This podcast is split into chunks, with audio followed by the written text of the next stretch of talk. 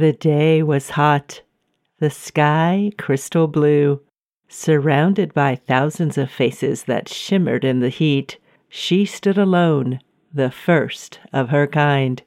Many came to see her fail in her quest. This young upstart who challenged the old guard. Others silently cheered her on, curious as to just how far she could go.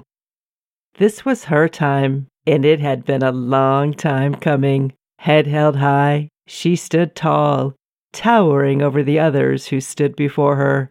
She was here for one reason, and one reason only to take her rightful place among the royalty who had come before her. She was here, standing by herself under the hot August sun, because every court needs a queen. Música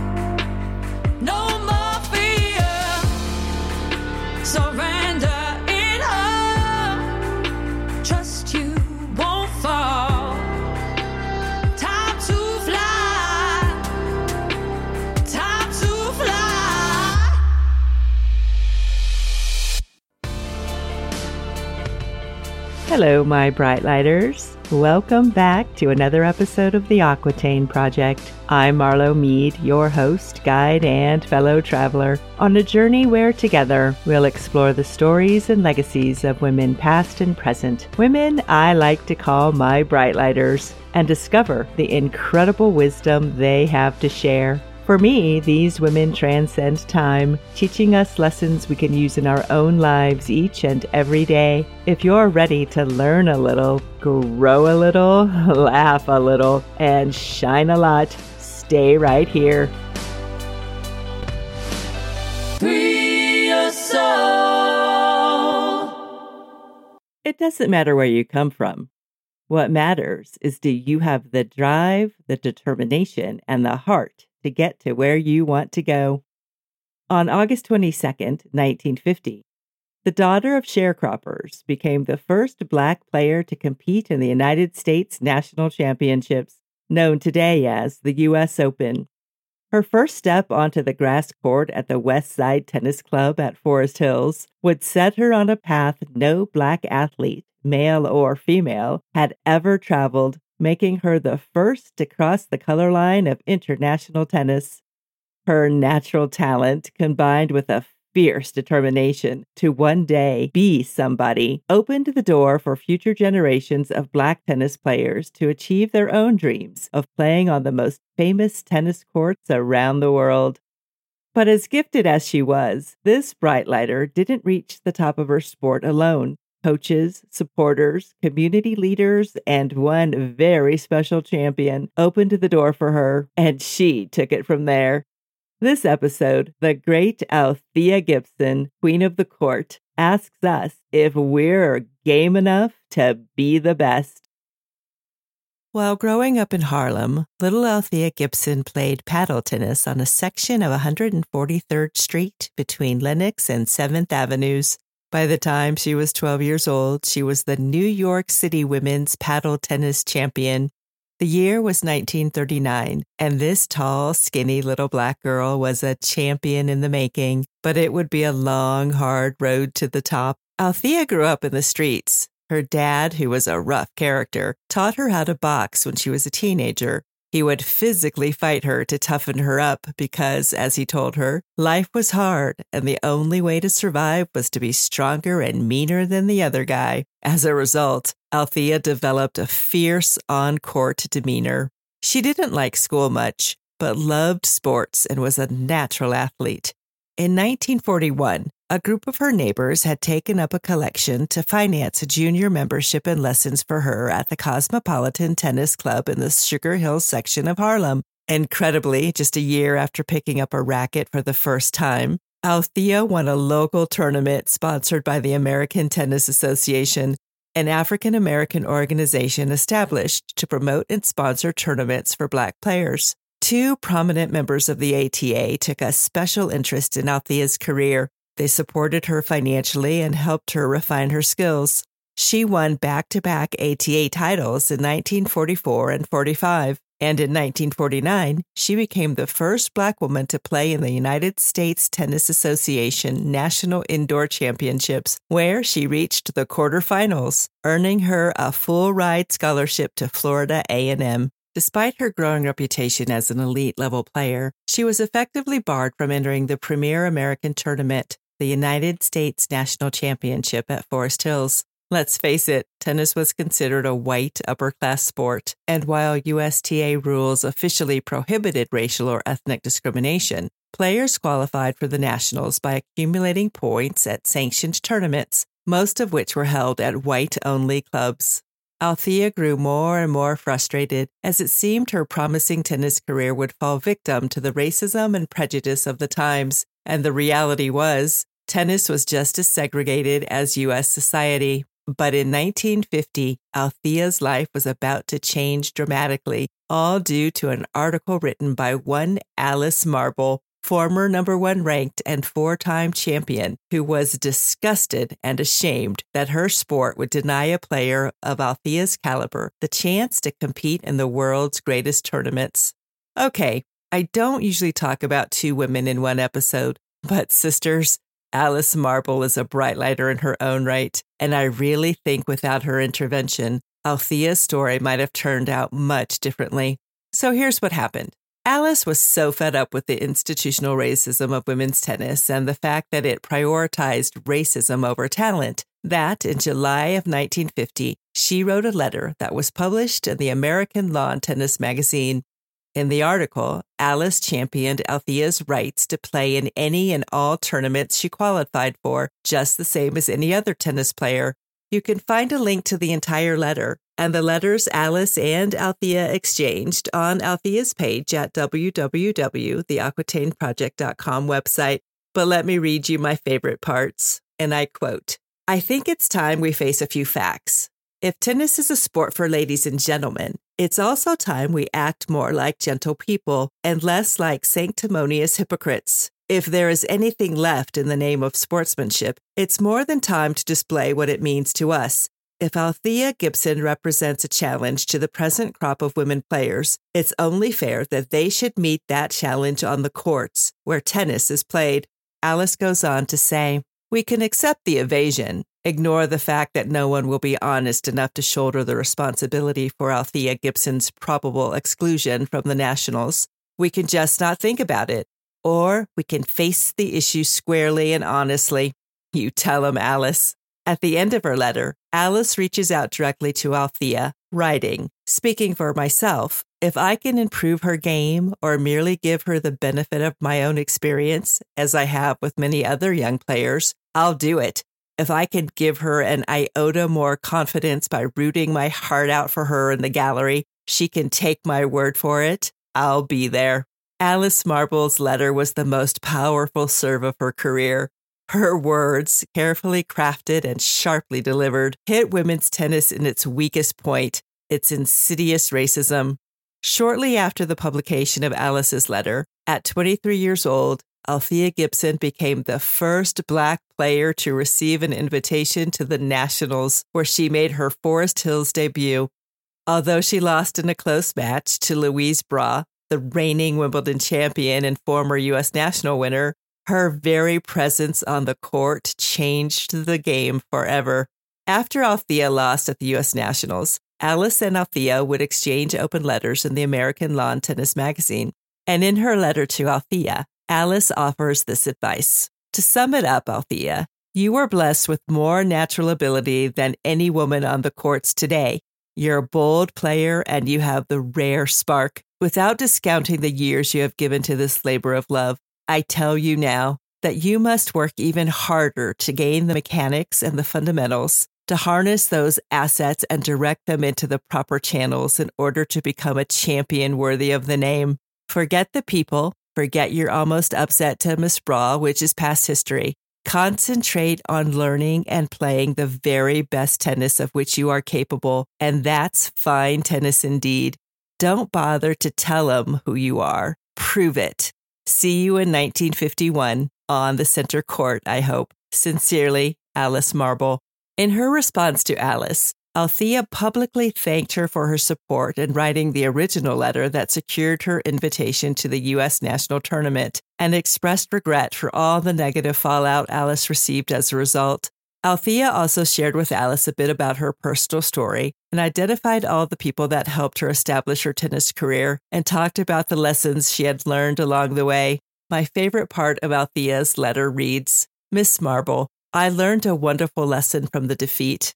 I was defeated by experience. That's why I didn't feel bad when Miss Brough beat me. She used her experience and confidence to outthink and outplay me. I agree Miss Brough had every right to win, and I was pulling for her to win the tournament. I'm making such a big deal about these letters because what Althea experienced from the outspoken support of Alice Marble to the loss of Lois Brough and the acceptance from the many women she played against and with was an example of true sisterhood, the sisterhood of women tennis players. Sisters, it is amazing what we can achieve when we cheer each other on, champion each other's rights, and support each other's dreams. Althea would tell us no matter what accomplishments you make, somebody helped you. Althea and Alice are an amazing example of the power of sisterhood. Now for the rest of Althea's story. In 1951, Althea became one of the first black tennis players invited to play at the Wimbledon Championship in London, England. That year, she also won her first international title, the Caribbean Championship in Jamaica. After graduating from college, she took a job teaching physical education, but continued her tennis competitions. In 1955, the U.S. State Department sent her on a goodwill tour of Asia. When the tour was over, she remained abroad, winning 16 of 18 tournaments in Europe and Asia. In 1956, Althea became the first African American to win the French Open. She also won the Wimbledon doubles with Angela Buxton, the Italian National Championship in Rome, and the Asian Championship in Ceylon. In 1957, she won the singles title at Wimbledon and was considered at the time the world champion of tennis, receiving the trophy personally from Queen Elizabeth II. Sometime later, Althea would say, shaking hands with the Queen of England was a long way from being forced to sit in the colored section of the bus. That same year, she won the doubles championship at Wimbledon, too. And when she returned to New York City, she became only the second athlete after Jesse Owens to receive a ticker tape parade, which is pretty ironic considering Black people at the time were fighting to be recognized as equal citizens under the law and in all aspects of society. Although Althea was able to break into the tennis world, the racism of the 1950s prohibited the majority of black athletes from integrating into American sports. Her accomplishments served as a rally cry for black people all across the country fighting for civil rights. But to the dismay of many in the black community, she wasn't an activist athlete and remained mum on most civil rights issues. In her first autobiography, I Always Wanted to Be Somebody, published in 1958, she makes her stance on racial issues very clear. I have never regarded myself as a crusader, she wrote. I'm always glad when something I do turns out to be helpful and important to all Negroes, or for that matter, to all Americans, but I don't consciously beat the drums for any special cause. Well, as you can imagine, many Black people were disappointed and angry at Althea's disregard for her people. Throughout her career, she continuously negotiated the expectations of her supporters and her adversaries, her patrons in the Black community, and the white led National Tennis Association. The Black media especially expected her to selflessly serve as a representative of her race. But Althea wanted to be treated as an individual first and foremost, not as a member of a specific race or gender.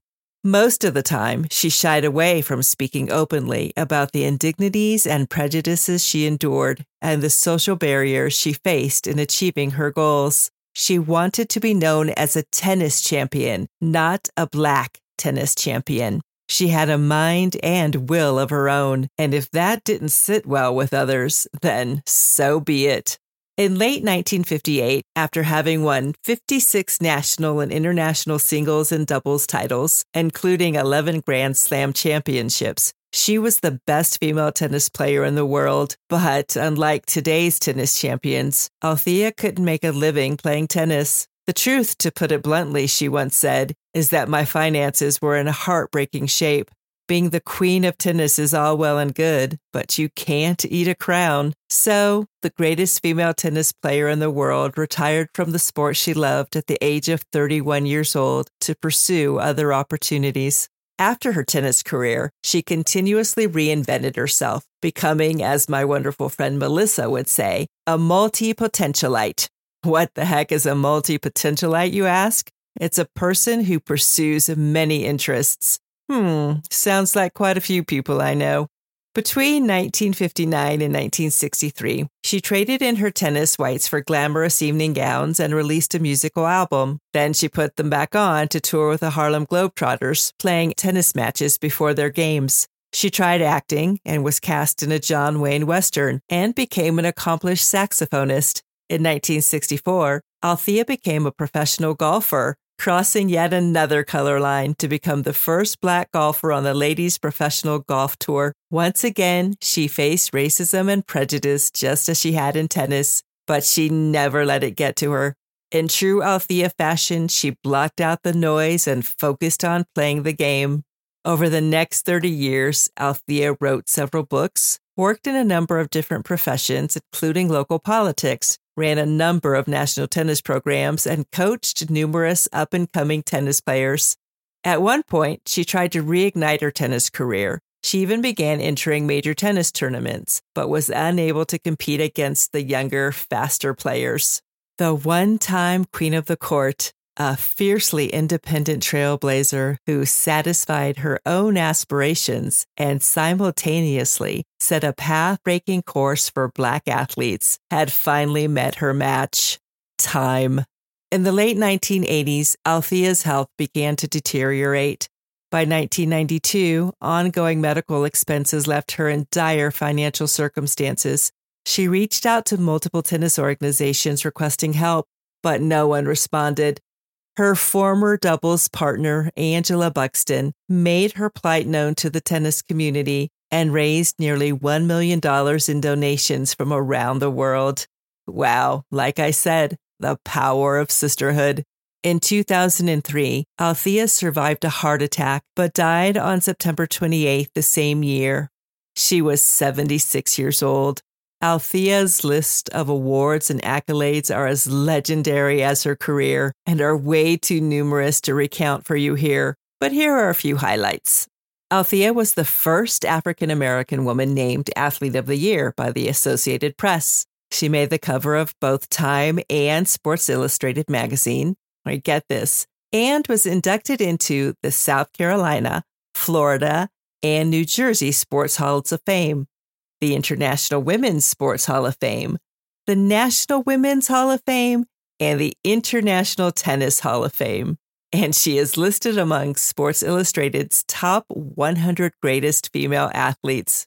My favorite Althea quote sums up her life beautifully. I always wanted to be somebody. If I made it, it's half because I was game enough to take a lot of punishment along the way, and half because there were a lot of people who cared enough to help me. Althea Gibson had the heart of a champion, and she knew what it took to win.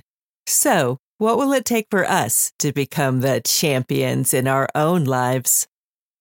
On a hot August day in 1950, Althea Gibson walked onto the court at Forest Hills, New York, the first African American player to do so, and faced the best women's tennis player in the country. There were nearly 2,000 spectators in the stands, among them hecklers who shouted, Beat the nigger! Althea, strong willed, tough minded, blocked them out. Her athletic ability and raw talent made the tennis world stand up and take notice. She didn't set out to make history. but that's exactly what she did.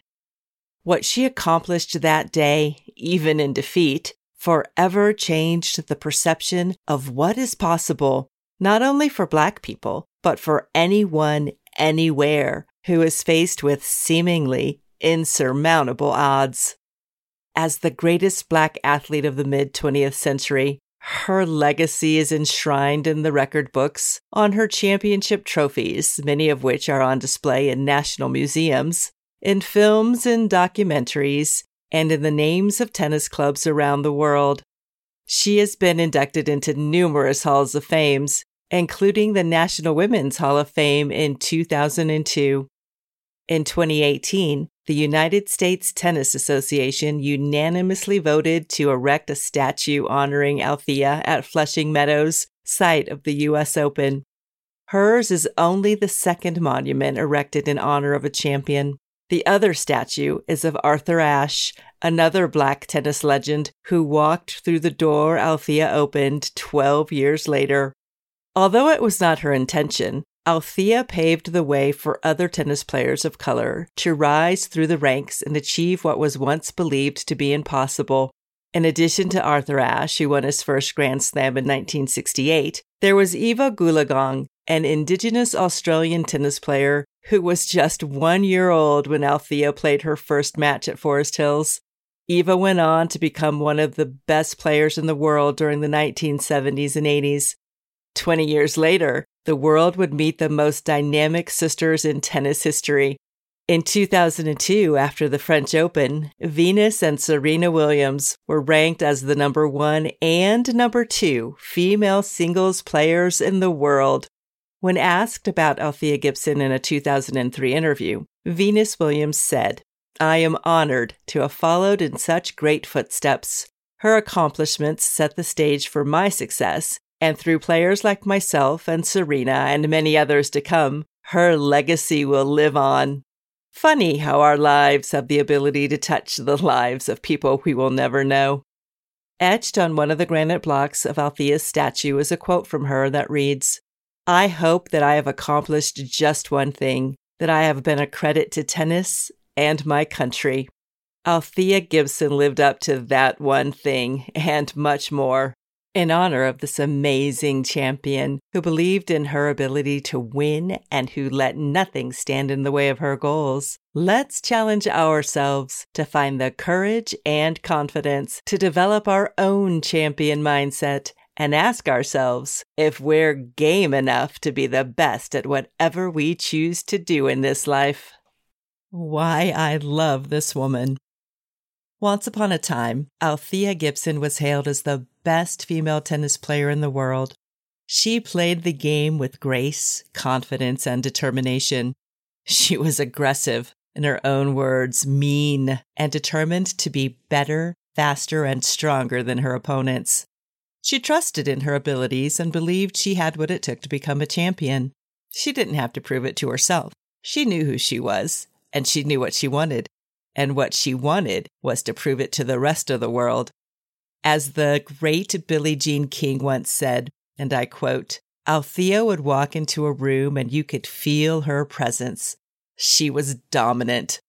I think dominant is the perfect word to describe Althea. And when she stepped onto the tennis courts, be it in New York, London, or Paris, she played the game on her own terms as a uniquely gifted and talented athlete whose goal was to be the greatest in her sport. The fact of the matter was, Althea Gibson played to win.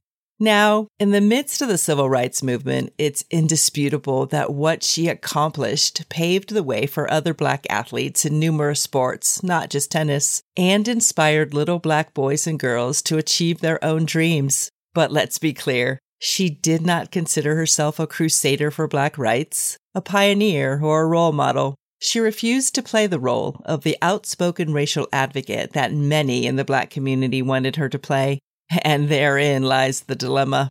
Althea loved tennis. She loved winning, and she loved being a champion. She worked hard to achieve what no Black athlete had ever accomplished, but she didn't do it to uplift the Black community. She did it for herself. The reality was she cared more about winning matches than being a standard bearer for civil rights. To some back in the 50s and even today, her honest self awareness and assessment of her personal goals and motives may seem selfish. Maybe so, but I believe to cultivate the mindset of a champion, you need the ability to put yourself first, especially when your goal is to become the very best you can be and achieve what others say is impossible. Isn't it infuriating that when the world is faced with a strong, confident, aggressive, competitive woman, whether in sports, politics, or business, she's considered arrogant, egotistical, unfeminine, a bitch, or even worse?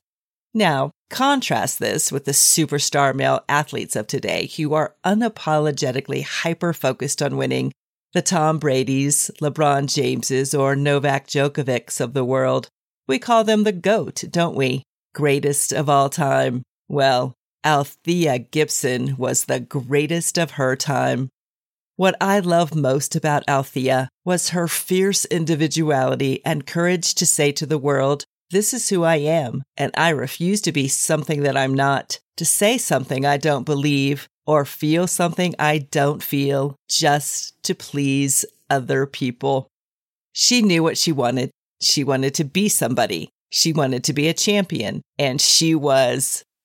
Althea Gibson is the bright lighter who challenges me to stay true to myself as I strive to become the champion of my own life.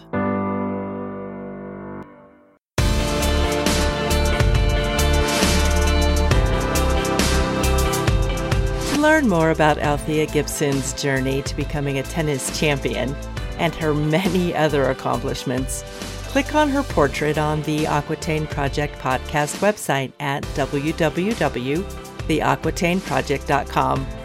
There you'll find links and resources about this amazing woman and athlete who made an impact on so many lives, and ways to discover your own champion mindset.